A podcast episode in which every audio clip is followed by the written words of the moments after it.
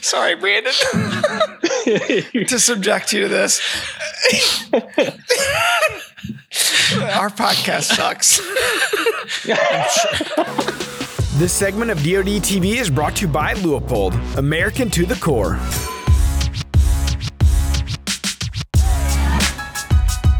What's up, everybody? Welcome back to the Drury Outdoors 100% Wild podcast. We are powered by venison Oh, and Deercast. Deercast. Ah, there you go. We eat a lot of deer meat.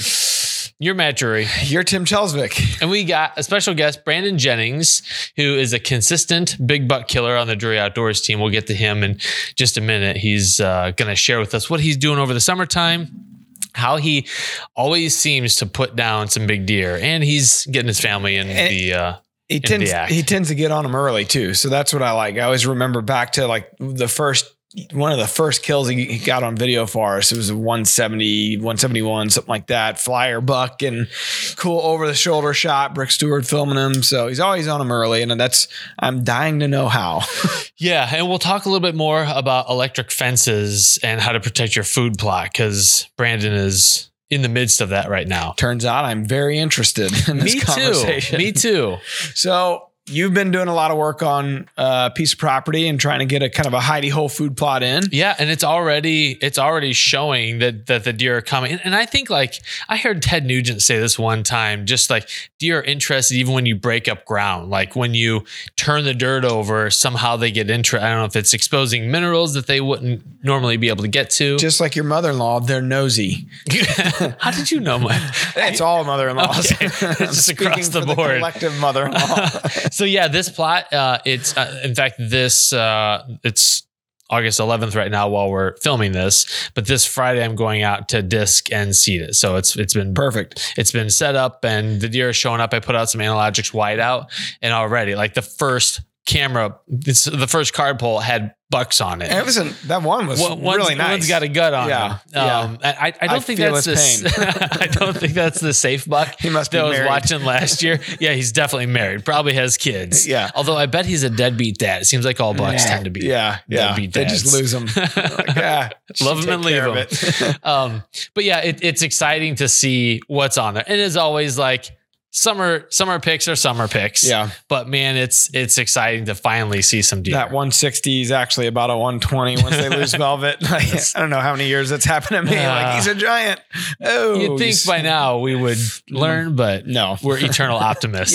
Yeah, yeah. So what's new on your piece of property? Well, Scott and I went up there, uh, like as you said, as we're filming this, we went up there last Saturday, and uh, it, you know, so the gamble this time of year, you're always wanting, you're everybody's watching that forecast. Like I'm Yeah. dialed into Deercast because I got the ten day. Obviously, I got the You got Elite? I got an elite. Somehow I managed an elite. I actually did pay for it. me too. Believe it or not, did I, actually did pay for an elite subscription, uh, just so I could see how the subscription process works. But I am a paying Deer cus- cus- uh, Deercast customer. Yep. So, anyways, I'm looking at the 10 day because the way that we've broke down that the hourly forecast, you really do get a good handle on cloud cover and then and then the rain events that are coming. Sure. And so as I look at that 10 day, it gives you that wide view of, okay, just going across the landscape hour by hour, there's a little blips, the blue blips of rain coming. Mm-hmm. And basically then I d- go back into the daily forecast and see what my percentages of chance of precipitation are. Okay. So as I start getting to 40 to 50%, that's when I'm like, all right, th- this is a serious chance because I, I we all know that the weather's changing every day, every hour, and if it's hot like it has been like yesterday, it was supposed to be 97 here, and I mean just really really humid. Well, we had a huge rain event push through because of that, and you just get these pop up showers. Mm-hmm. So I'm always rechecking that DeerCast forecast to kind of see it, it's always changing, obviously. Yeah. So, anyways, I was looking out of the 10 day. We had a we weren't supposed to have a very good chance originally we were supposed to have like a 50% chance. So we dialed in on Saturday because Sunday, I think Saturday night and Sunday was this chance of rain. And then it went down to like 30. And I'm like, ah, so th- this is the gamble as a, you know, as a food plot person, you're trying to figure out is it worth it or is it not worth it? And August is historically a dry month. Yeah, I mean, you could plant this thing and not get rain for three weeks. I mean, that's a real likelihood. So a lot of guys that I know planted that first weekend of August because there was a huge rain event. Well, shit, it was like five inches of rain came through for a lot of people. Like it was almost too much rain, you know, if you just got your seeds in and, you know, walk, kind of make this thick Wash layer of that or that kind of thick layer of crust where the mud, you know, once it dries out, Mhm. where they Like can't push up through there. So I missed that first weekend. That was the story we told where I had asked dad if I should plant. And he said no. Nah. And then he planted. So I missed that period. So now I'm like laser focused. like, You gotta right, look out for yourself here. nobody's looking out for me. I am on my own. So Yep. the the forecast, I just basically said, screw it, we're putting it in. I think we're gonna get a rain event. The gamble is if it's like a tenth, two tenths, it, it's gonna give you enough to maybe germinate, it'll come start. up, and then boom, Mhm. you got 90 degree, 97, 98. It's just gonna burn you out. So I got lucky. We got an almost two inches of rain that next day. And then temperatures haven't been horrible. It's kind of been hit or miss. It's kind of Yeah. going up and down right now, but we had another rain event yesterday, you know, so like good. it's been good. I, I feel pretty solid about it. And we, you know, we put that Delta Ag seed coat on everything. So Mm-hmm. I, I was not too worried if we didn't get an immediate rain. I had a little bit of time that, that you know, that I felt like we could, you know, survive here if we Yeah, didn't get a rain for grace 10. Mm-hmm. 10 days, two weeks, but we did. So moral of the story, I think we should be in good shape. We planted biologic radishes. It's, I, I, I need to remeasure it because I thought, I thought it was a little over an acre, but I've, I don't know. I've, I've got conflicting measurements here on whether or not it is or isn't, but Sure. it, it, it's a good food plot. We, we used that RTP, uh, three foot groundbreaker. I've never used that before. I have used the five foot before um, with RTP. They came in and, and, and planted and kind of showed me how to use it, but that's Yeah. been a couple years back. So this year we borrowed the three foot because that was the thing. Like I was always dependent on somebody else to plant Mhm. for me because I don't have the equipment. Yeah. So this year I said, screw it. They make a three foot with a wheel kit on it. I, I they were gracious enough to let me borrow it. It's close. Their headquarters is close to my house. Mhm. So stop by there on the trailer, put it on, took it out there, and if you pull it behind your side by side. So I got a Tracker 800. We just we we disced, then we cultipack, we seeded, and then we cultipacked again, and we'll see how we the time do. lapse of that is crazy because it goes from just a grassy field Yeah. to a fully planted field. Yeah. So That's pretty sweet. so we, we just need deer to show up. I, I got plenty of deer. I need bucks to show up. Yeah, yeah. Ton of does. It's all about the bucks. Yeah, so I, I've long-winded as always. We should probably move on to the next thing and get get our guest in before uh, before we go too much further. Let's uh, let's hit our shout outs real quick. We've got uh, a, a historical shout out. oh, historical. I got you go. If, if it's historical, you're the important guy. Thank here. you. Let's go. We have a female listener Oh, that is historical. the one and only. Imagine that. So Kelly Leastman Thornton, uh, she's part of the 100% Wild podcast crew over on Facebook. She said, I was just listening to your June 23rd podcast. I'm a new follower. When talking about social media influencers, especially the female influencers, I agree. They do the sport no favors. Ooh, Occasionally, my shot hus- across the bow. my husband and I will watch for love or likes. If these girls were not posting all the bikini photos, they would not have had the followers they do. I have an Instagram account, but show target practice, equipment, etc. I'm not there for followers, but to share with friends and family. If others choose to follow me, that's great. If I may be able to help a fellow female archer feel comfortable as a hunter, even better. Oh, good for her. That's great. I'm gonna have to start wearing a uh, bikini, I guess.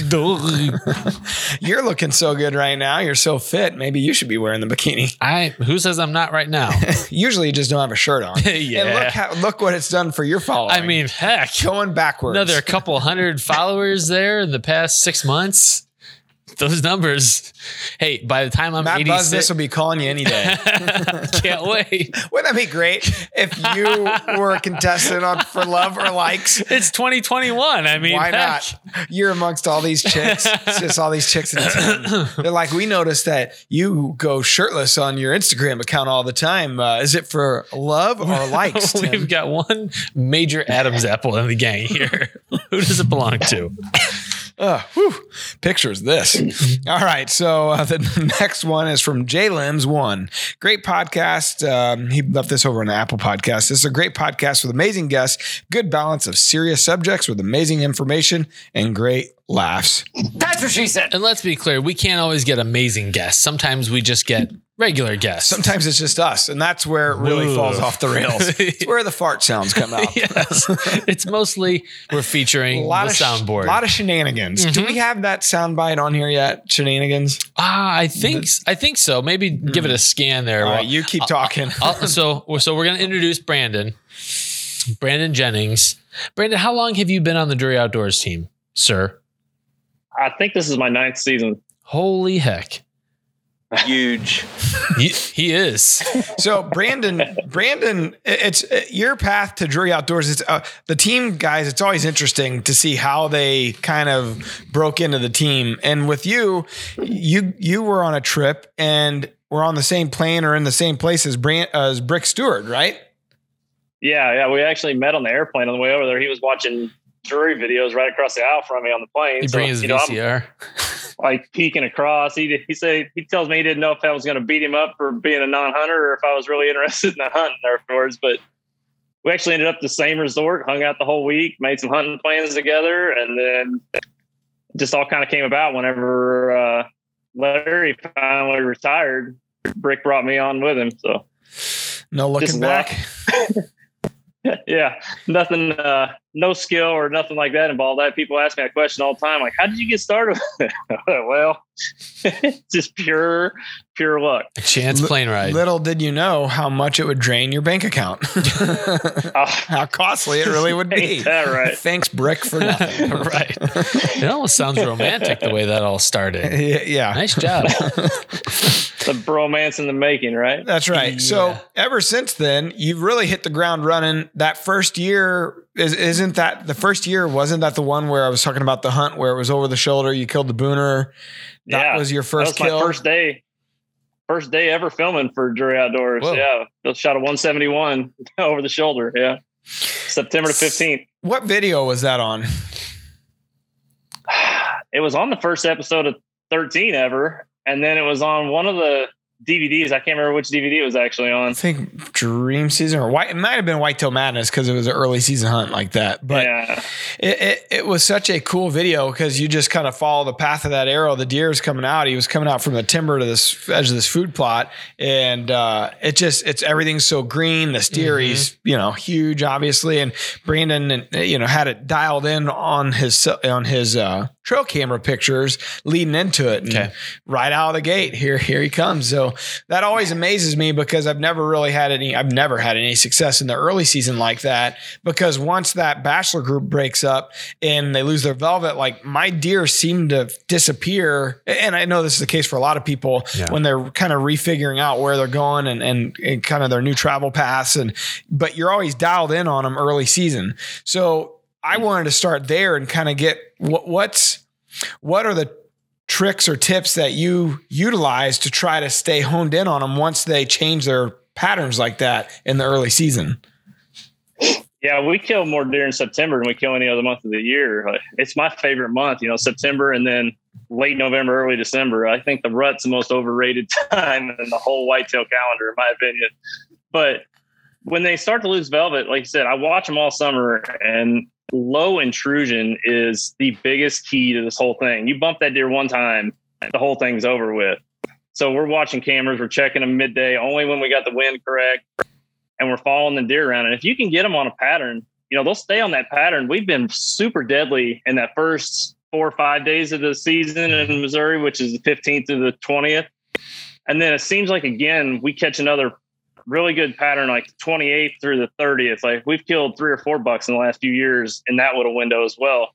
But it's all about staying on top of them with the cameras and not bumping these deer out. You know, we're just doing using historical data, knowing where these deer like to bed, you know, from years prior, flooding them with cameras, you know, honing in on that one deer. And once you find them, just stay out until the time's perfect. And we're we're going in and we have great success. You know, everybody freaks out about the heat in the summer, you know, in those early season hunts. If you'll go to any bean field in the middle of August right now, it's 100 degrees in the middle of the day. You'll see them deer out there feeding in the daylight every night. You can go by them fields and see them. The heat bothers the hunters way more than it bothers the deer. So, in my opinion, I think a lot of people are just bumping these deer out of these and they're not, you know, so that's taking them off of that daylight pattern hmm. is where everybody's hurting themselves. They're going in. Some people like during the summertime, I see it all the time. People feel like they need to be on their farm all the time doing something. Like I ball all my stuff up into like two or three days and we go in there and we work and then we're out of there. You know, the 10, 15 days before the season starts, we're not in there. Got the stow cams doing a lot of the heavy lifting for us at that point. You know, if we have a rain event coming, I'll run in, I'll check all the just the regular Reconyx cameras. But keeping that low intrusion, keeping them bucks on their feet in the daylight, I think is the key to our success. Now, uh, for early season hunts, are you focusing in on evenings, or will you throw some morning hunts in there too? Oh, never hunt the mornings. No, we never hunt. I I don't hunt mornings except for maybe late October through the middle of November mm-hmm. period. I think that you end up educating more deer and it ends up being counterproductive in the long run because you know they're out on those fields in the mornings. We're coming in, we're scaring them off. Like there's only a certain window. I hunt super low intrusion. I mean, and mornings work good for some people. I'm not knocking. This is just my my techniques on things. I don't like to hunt in the mornings and educate my deer. So yeah.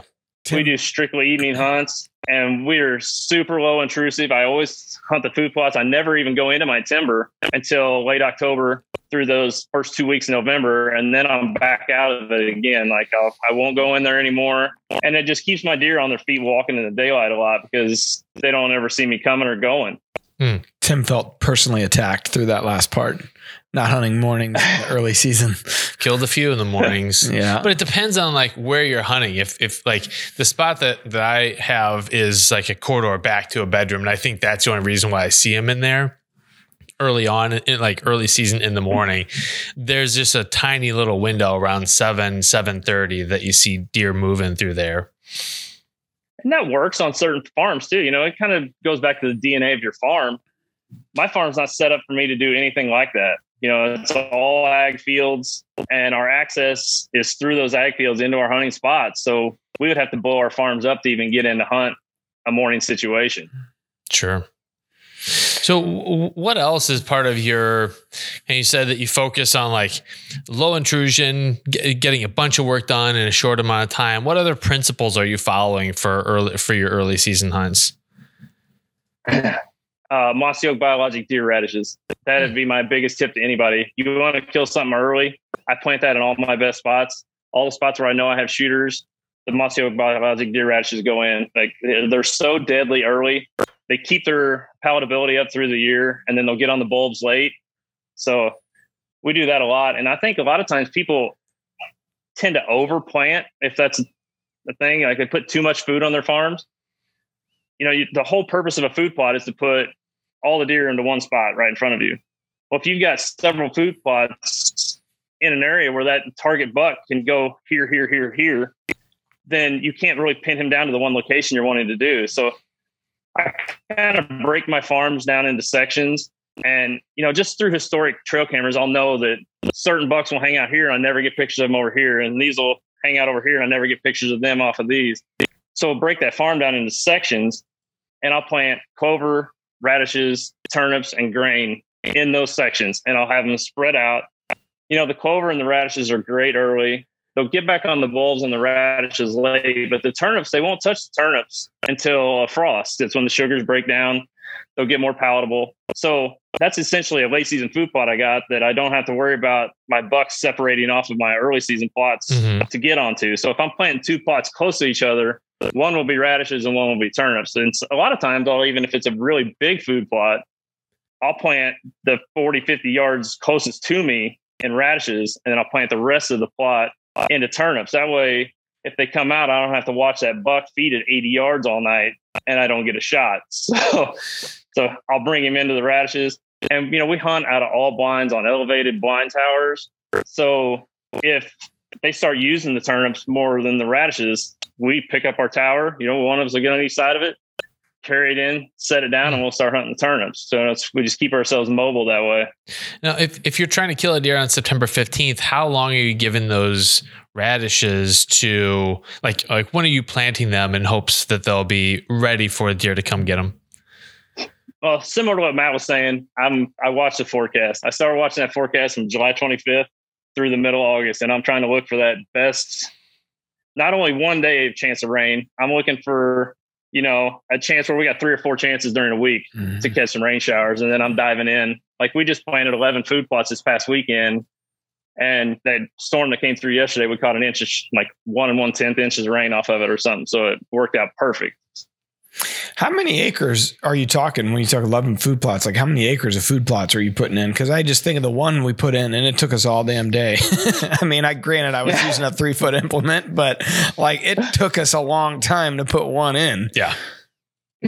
Yeah. Well, I have a 420 acre lease and I have a 355 acre lease and I have 16 food plots across the two farms. And, uh, the 11 food plots was on the 355 acre lease, but it's it's not like it is contiguous, but it's not. It's kind of broke up into sections and it's got little parts that go to the next big piece and little part to go to the next big piece. So it sits out really, it sets out over probably closer to like 800, 900 acres the way it's spread out. So we can get more food on it in that regard. But yeah, we, we put all those plots in and got them, got the fencing started. I had to charge the solar units. I'm going to go take the solar units down today and get all the solar units. They'll start germinating really soon. So. Yeah, and that's something you and I were talking about, Matt, and just in just in terms of like we both got high deer density, lots of does around, and you don't want your you don't want a bare dirt patch by the time September 15 comes. And yeah. like how do you keep the deer out of yeah. there? Last year, the the same plot I'm talking about, it looked like my back, it looked better than my backyard. It looked mowed all year mm. long. Like they just never let it. There was no tonnage that came up that nothing came up. It yeah. just looked like a yard all year long. Not good. No, they they kept using it. They kept mm-hmm. hitting it, but you know, it's not what my expectations yeah. of planting radishes that there would have been the year before. It looked great. It was fantastic. And you know, the deer were hammering it all year. Mm-hmm. So to your point, it's like, all right, what are we going to have to do to fix this problem? And Mark suggested m- probably needing to do the the um, fence, the hot wire, and I was looking at you and Justin Lurk. You guys share that lease together, and you had some posts about putting those, you know, the fence up uh, over the weekend. So I was just curious if you could dive into some more of the specifics. You talked a little bit about it off camera here, but dive into it for our audience. What exactly you're doing, where you're finding this stuff at, and I'm listening for a friend. Taking notes. That's right. yeah, we we have the same problem. Like deer density is a huge issue on our lease. Like that one lease you're talking about, I share with Justin is archery only. So keeping up with the does is a monstrous task. You know, we shot, we had to bring friends in. I think we shot almost 25 does off of it last year and it didn't touch them. You know, we were going in and our food plots had started to turn into dirt patches. So the fences are a necessity. That's the only way we're going to have food. So as far as where to find the stuff, you know, I was finding at the local farm and home, but I actually found it on Amazon a lot cheaper. Getting those solar charging units on there. Uh, you can pick up the rolls of. I use half inch tape on mine, and we're running them rolls of half inch tape. So we're doing two rows on the outside, one row on the inside, with about a four foot gap in between the two, and one whole roll around each side. You know, so three rolls of tape per food plot, and I mean, I just hope this year that, that changes things for us. I know I've seen pictures of everybody from years past that have done it, you know, and you'll see outside the plots, they'll be this tall and inside their cages, you know, and you've actually got a real food plot.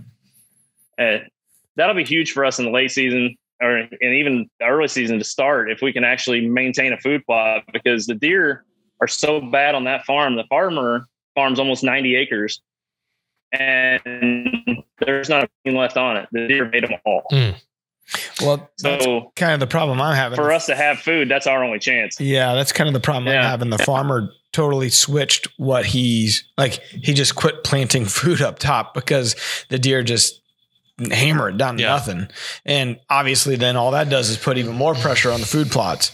Yeah, so, you got the only food around now. Yeah. So, um, when do you then go back through and take? So, like in my case, I got radishes planted. I want them for that September 15th or early season. When do you go back in and take the tape off? I figure we'll go back in about 10 days prior and take the tape off and get not only is that going to give the deer time to start using them, but that's going to give me time to figure out who's using them and where, you know. So we kind of get a game plan as far as, you know, who we're going to target and who's daylight and so on and so forth.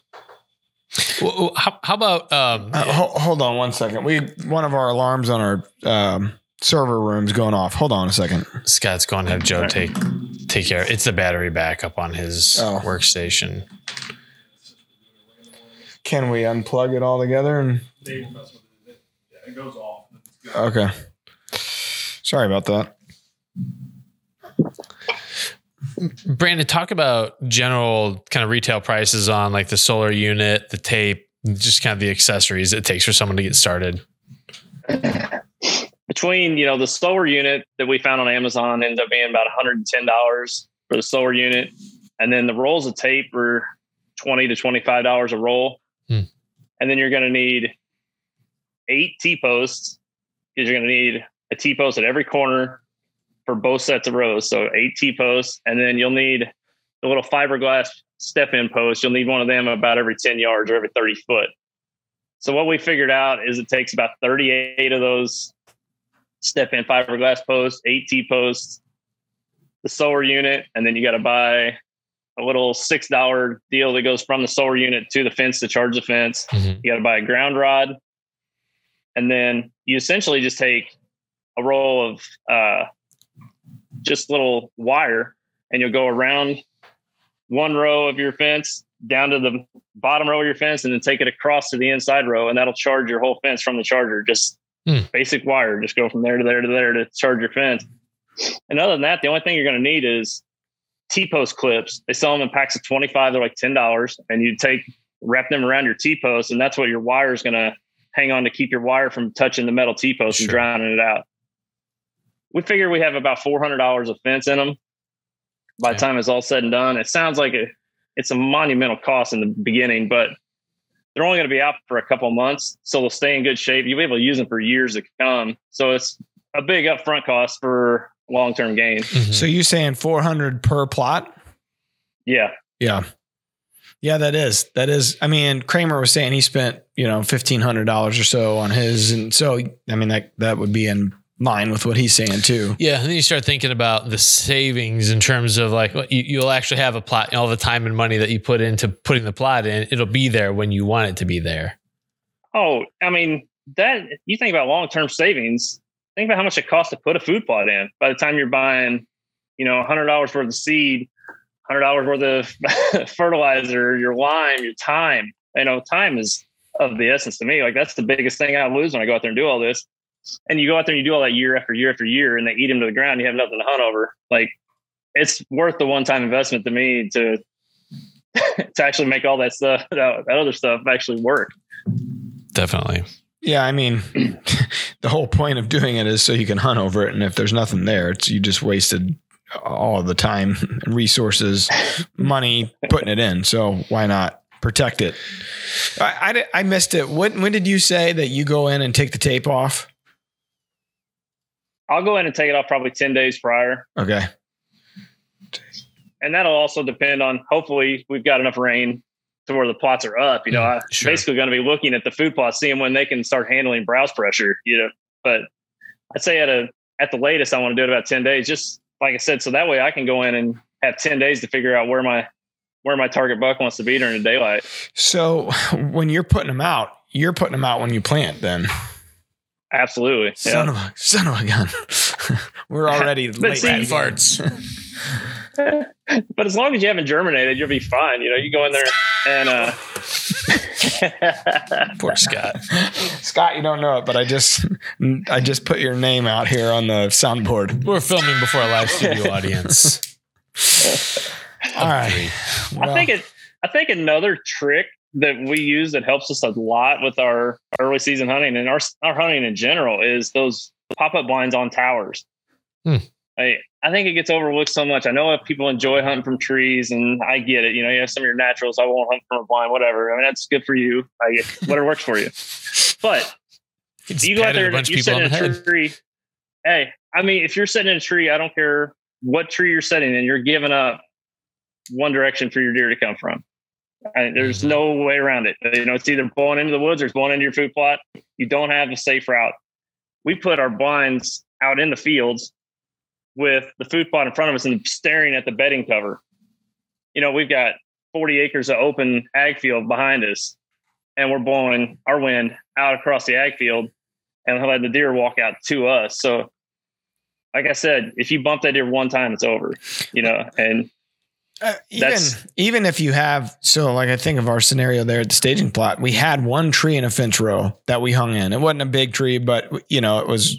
That's where we first started. Hang, we hung in this tree. We always felt like this is a good little staging area that they go to, and we always had great hunts. But I could never kill anything out of it because they were on top of you. First of all, they're as they're walking up the hill, they're looking at you. Yeah. You're silhouetted. There's nothing behind you. I mean, so even I would love to hunt out of trees every time, but as soon as we moved that box blind up there, literally right next to the tree, we saw at least 10 times more deer. Mhm. and we started having actual chances of shooting Yeah. bucks. You know it was the difference of it's not like we're moving or getting busted. It just your thermals your there's so many other things that happen you know or can happen. And it just really helps improve your odds man. I Yeah. mean that's that's just the bottom line of it. I'd love to hunt out of a tree every time but my success has been way better out of a box blind. I don't think it makes you a crappy hunter.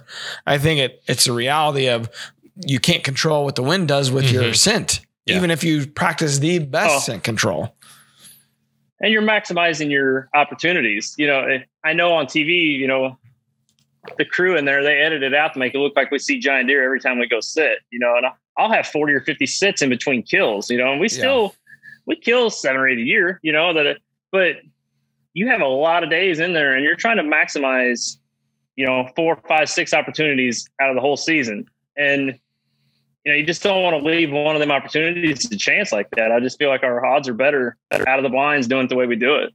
Man, did you guys see Chris Comstock's little trick that he shared in the Facebook group? He texted it to me because he knows. So he was uh, bought a uh, soft side 360 blind, and we we use them as well. And they're great blinds. It's a it's not really a cloth. I don't know. It's like a it's almost like a sleeping bag type of material. I don't know mm-hmm. what or quilt. It's quilted. quilt mm-hmm. type of material.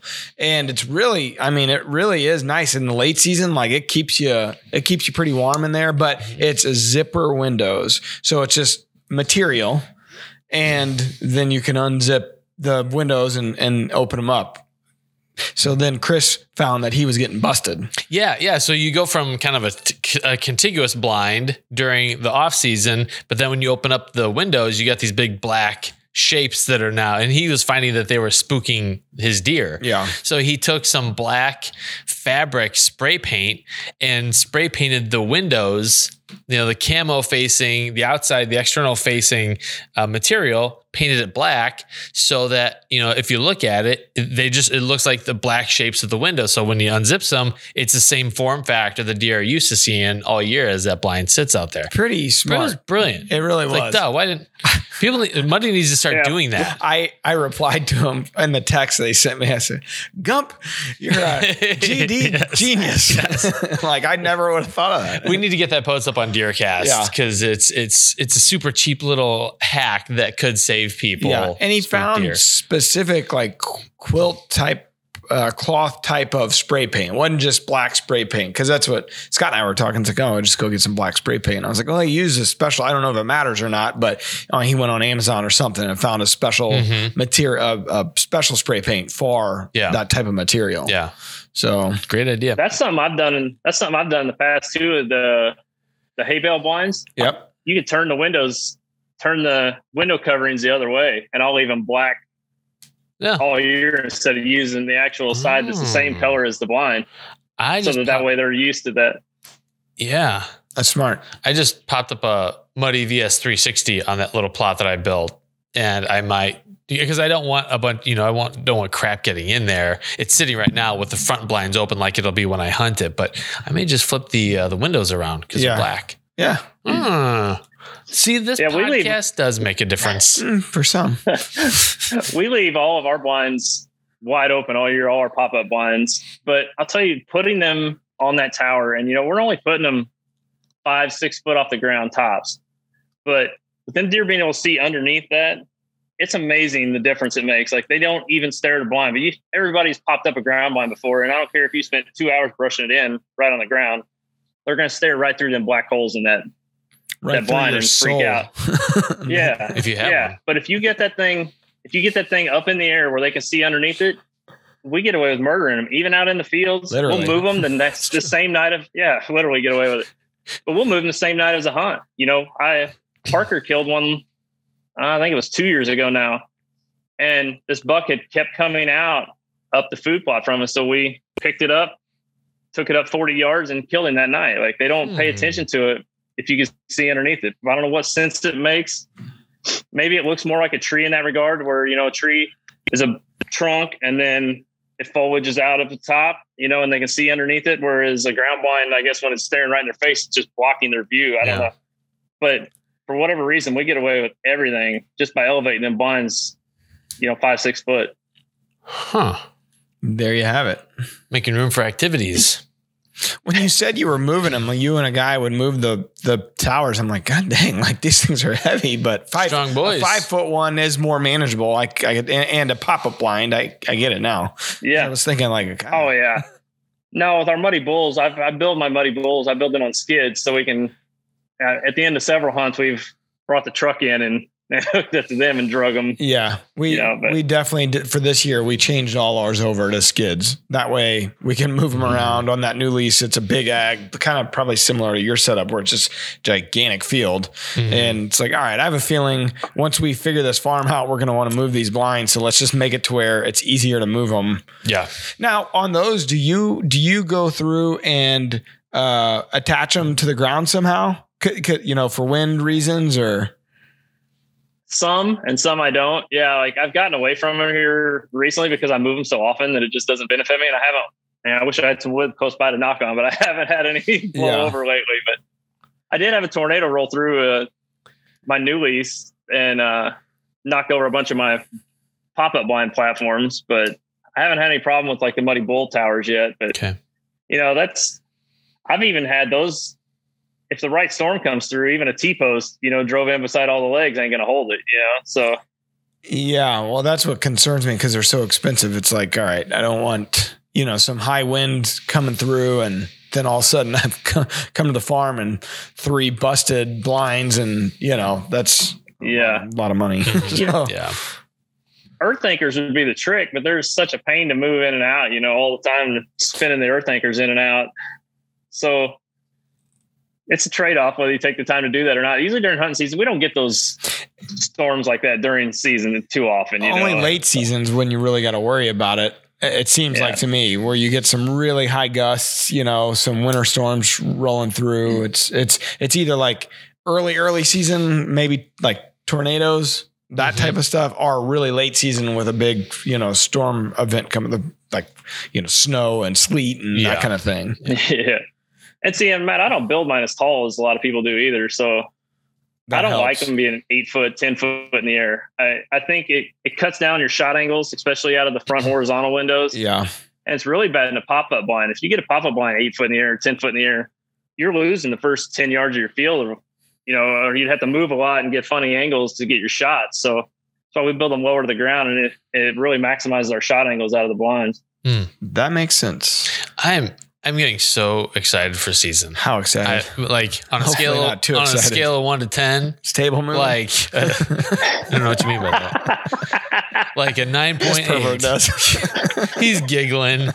Yeah, well, Brand, we, before Brandon hopped on here, we were talking about him um, and his career at underground rapping. Two hundred dollars is two hundred dollars. Can't I mean can't argue with that. Thank you, John. that was John Was that- Odell. Okay, Yeah. I, I always wondered Yep. who said that. Also, very much like Brandon.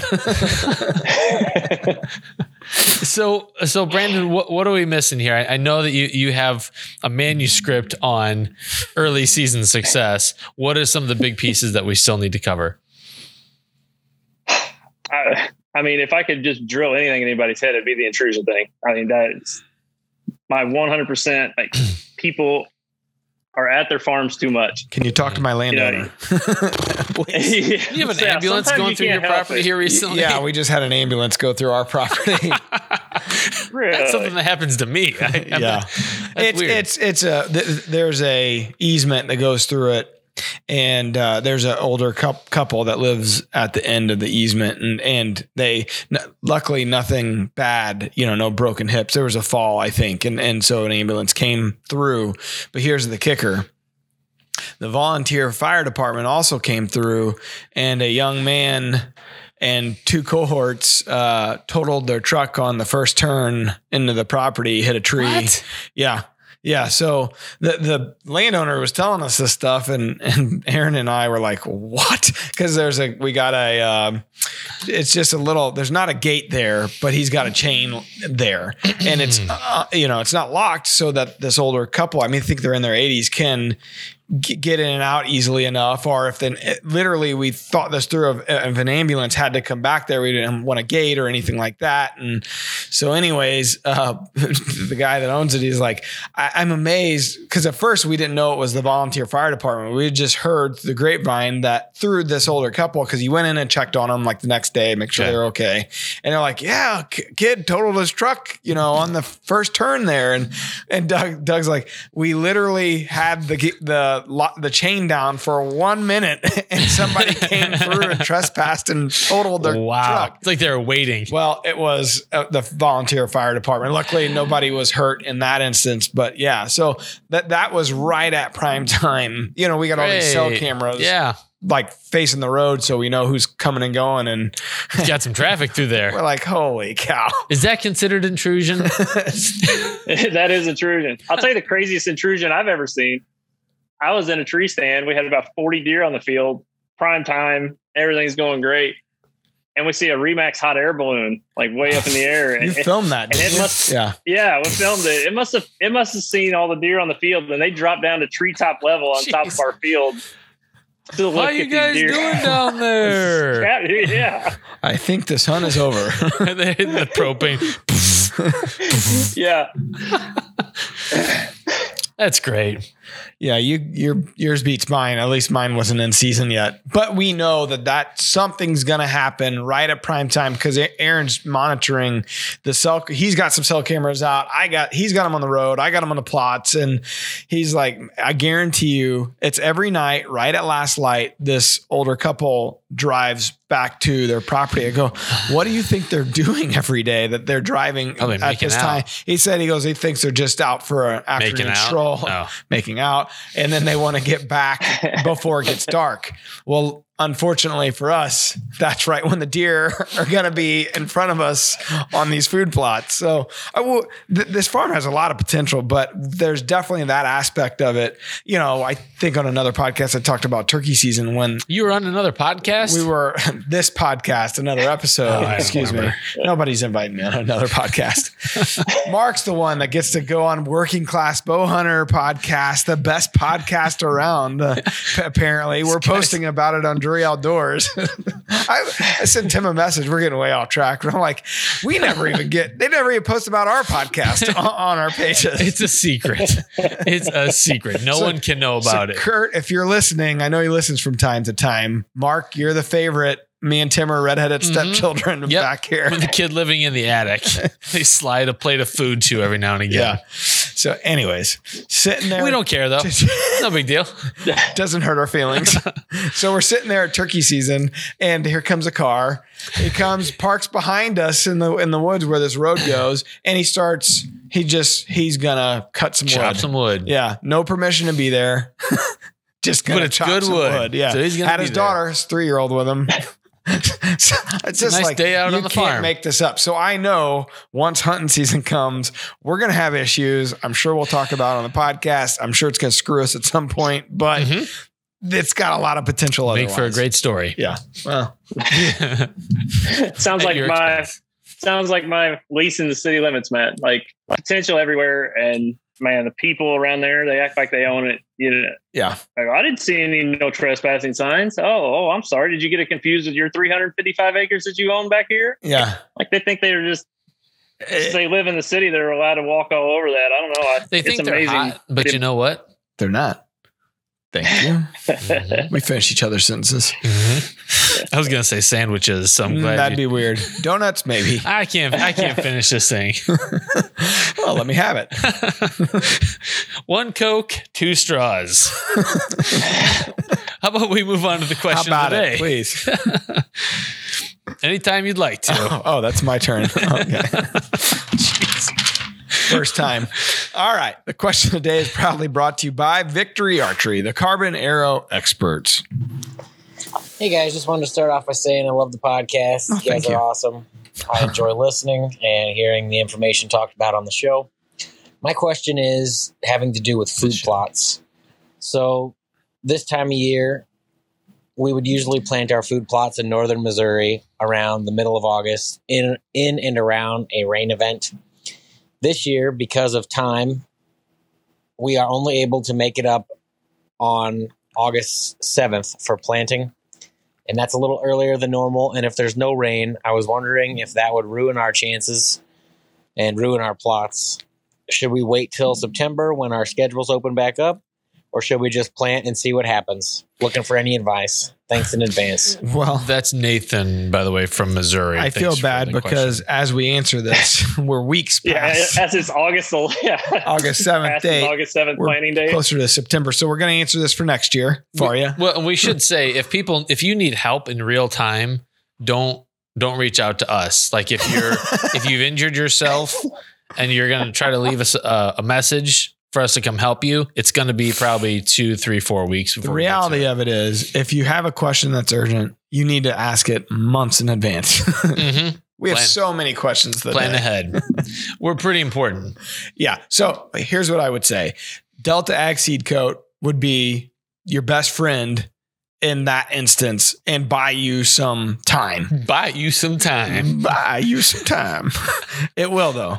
And and it could be literally last year it bought me like two or three weeks Mhm. uh, where it had no rain. It was supposed to rain. It didn't. We planted and then it was like two or three weeks till we got a rain and it did germinate and it came up. I mean, the, at that time, then the deer hammered it. So it kind of screwed us, but that was the rain. It wasn't the fact that it wouldn't have grown at all if it wouldn't have been for that seed coat. Sure. And that's something Mark and Terry kind of drilled into my head years ago. It's like, you got to use this. It's to si- give it's a simple step. It really is. You just you just dump the the powder in with your seed and mix it up, and Yeah. you're you're good. I bought like a gallon bucket of it probably three years ago. Now, granted, we're not planting a ton of food plots and it's lasted us, you know, this long. And Mhm. you just mix it in with seed before you go to plant it. And Yeah.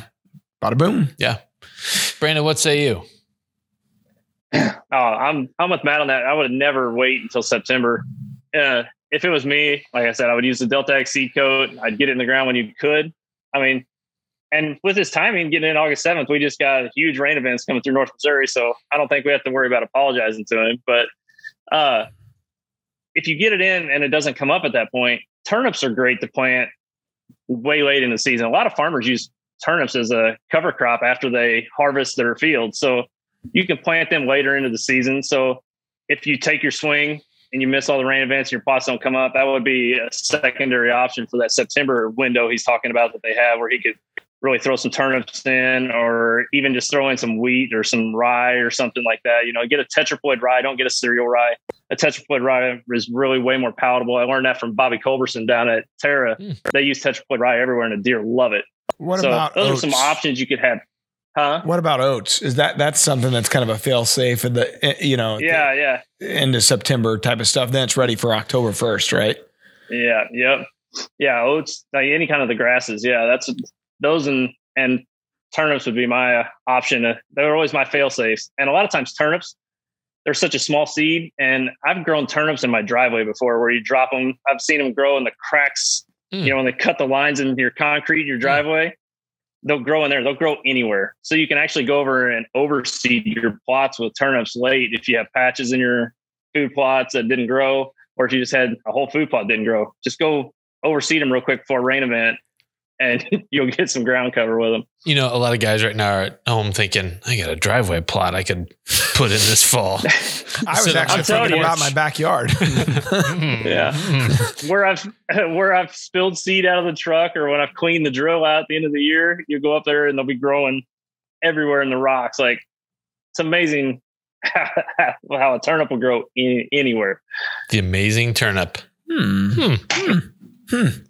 Let's have some more amazingness with this week's wildlife word. It's brought to you by Hunter Specialties, building purpose driven tools for serious hunters. Okay, this is another multiple choice. It's all about illnesses. This whitetail disease causes hemorrhaging of the heart, lungs, blood vessels. It causes dental pad erosion, tongue ulcers, and bloody nasal discharge. Apologies to anyone who's trying to eat right now. Ugh. Is it A, chronic wasting disease? B, spontaneous dental hydroplosion? C, epizootic hemorrhagic disease? Or D,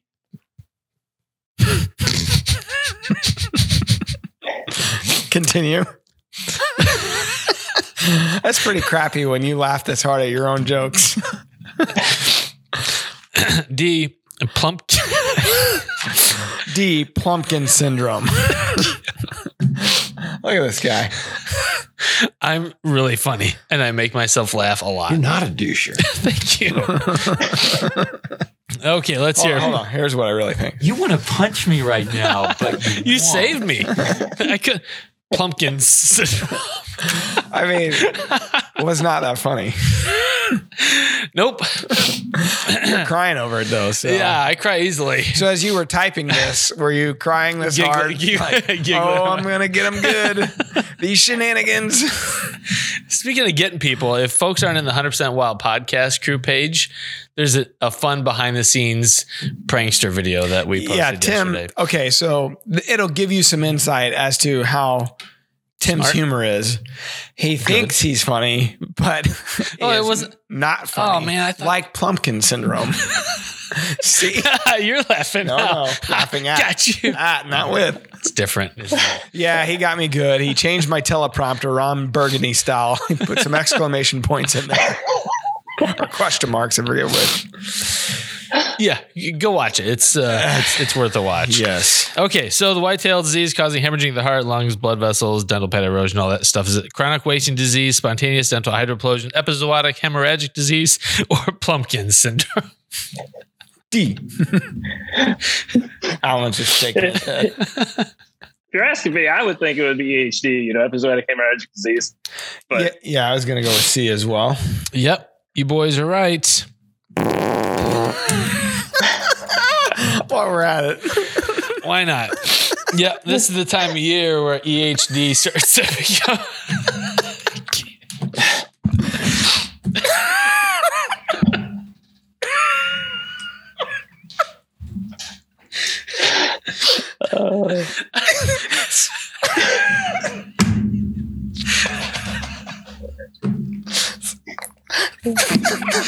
Sorry, Brandon, to subject you to this.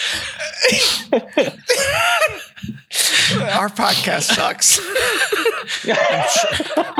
trying to be serious about EHT. Tim's literally crying. Yeah, you know, this time of year, people are concerned about their deer dying. and hard farts. that's what that's labeled. Uh, sorry. sorry, Dad. Anywho, I think Ugh, I is think that you had to label the different types of farts is the funniest thing to me. oh yeah, there's a trumpet butt fart. there's an oil slick fart, catastrophic fart. Uh, all kind. Of, I got diarrhea. There's all kinds in here. Uh, I took a lot of pride in naming those fart sound effects too. But yeah, say that. No, I won't anymore. We're done talking about farts. It's 100% serious from here on out. All right. So EHD causes all those terrible things to happen to deer. Yeah, so this is the time of year where it basically starts to pop back up. Actually, I just saw Dave Kramer posted about the fact that he had, uh, you know, found a bag of bones basically next to his pond, and he was worried about EHD, but he got like an inch of rain or some two inches rain or something like that. So he's hoping it saves him for, you know, the the remainder here of the uh, of the the summer. So Yep. like, literally that's that's how crazy HD is, and it happens all the time where a guy not even in the same county, you know, where a guy next door is like, oh, I didn't, it didn't really affect me at all. And then you go a mile or two and it's like, man, I got devastated by it. Well, these pop up storms that happen and roll through in August because of this humidity and heat, Mhm. like it literally can save your butt, save your farm, and save your deer herd. Or if you miss that rain, not only is it screwing you from a food plot standpoint, but it really does put a hurting on the on the deer herd. So it's it's unfortunate because it takes years to come back from. Yeah, it's one of those things where also like you're taking your summer trail cam pictures with a grain of salt because until you get to deer, and even during deer season, people like are still experiencing deer dying during season with EHD. So it's not until you get that first hard frost that you Yeah. can kind of put that to bed for the for Yeah. the year. Yep. So anyway, Yeah, you talk about how pocketed how pocketed the, the storms can be. Yesterday, my my one lease is about 30 miles south of me, got 1.1. My house, I got seven tenths, and the farm about halfway in between us got one tenth. So it, you just look at how different it can be. This, and that's why you know it's so pocketed. EHD will pop up and just destroy certain areas, and other areas won't have it. But Yeah. starting to hear reports out of Central Iowa about finding a lot of dead deer right now. So like it's always that deer hunter's worst nightmare. That that's a good point. If you if you're starting to hear of EHD popping up around you, we'd love to hear about it in the show comments. So whether you're listening on on your favorite platform or you're mm-hmm. in YouTube or Deercast, leave us some comments below and let us know if you're hearing of EHD outbreaks starting to happen and kind of generally speaking where at. Because this time of year, we always like to try to keep tabs on it and see if it's popping up. So Yep, yep, yep, yep, yep. All right. Well, we finished strong there. We got a little off track. We Mhm. ruined Brandon's day, but we came with the heat today. Yeah, yeah, I think we did. Brandon, thanks so much for the uh, the tactical tips, man. I, I, I, that's stuff that people can actually do, and and hopefully it gets them starting their season strong. Maybe punching a tag earlier than they thought they could. Yeah. Yeah. And like I said, you know, Matt, we did that video. It's on YouTube about how to build them blind towers. That's I get comments all the time. People hitting me up in the DMs all the time asking me further questions on that. So a lot of people are seeing that. And like, so if you're wondering how we're building them towers, that's a good place to go check it out. It's on the Drury YouTube page. Yep. So if you go to the Drury Outdoors YouTube page and just in the search feature, if you type in probably Brandon Jennings, I would think, and, and maybe even blinds, I would think it would filter it out Sure. uh, and, and pop populate it. So yeah, it's a good video. It literally goes, it's a how to video. I mean, it takes you through every step and dimensions and all that stuff. So Sweet. All right. Well, Brandon, good luck in the early season. I know you're heading out to uh, Alberta with uh, Wade uh, to hunt with Corey Jarvis at Three Rivers Adventures. So good luck on that as well. Cannot wait. Cannot wait. Yeah. He's the best. Canada didn't get Canada didn't get hunted last year. You know, it, should be really, really good up there this year. It really should, and and Corey's one of the best out there. So Mhm. I guarantee you, he's gonna have uh, he's gonna be honed in on on a good group for you to go hunt. So Cool.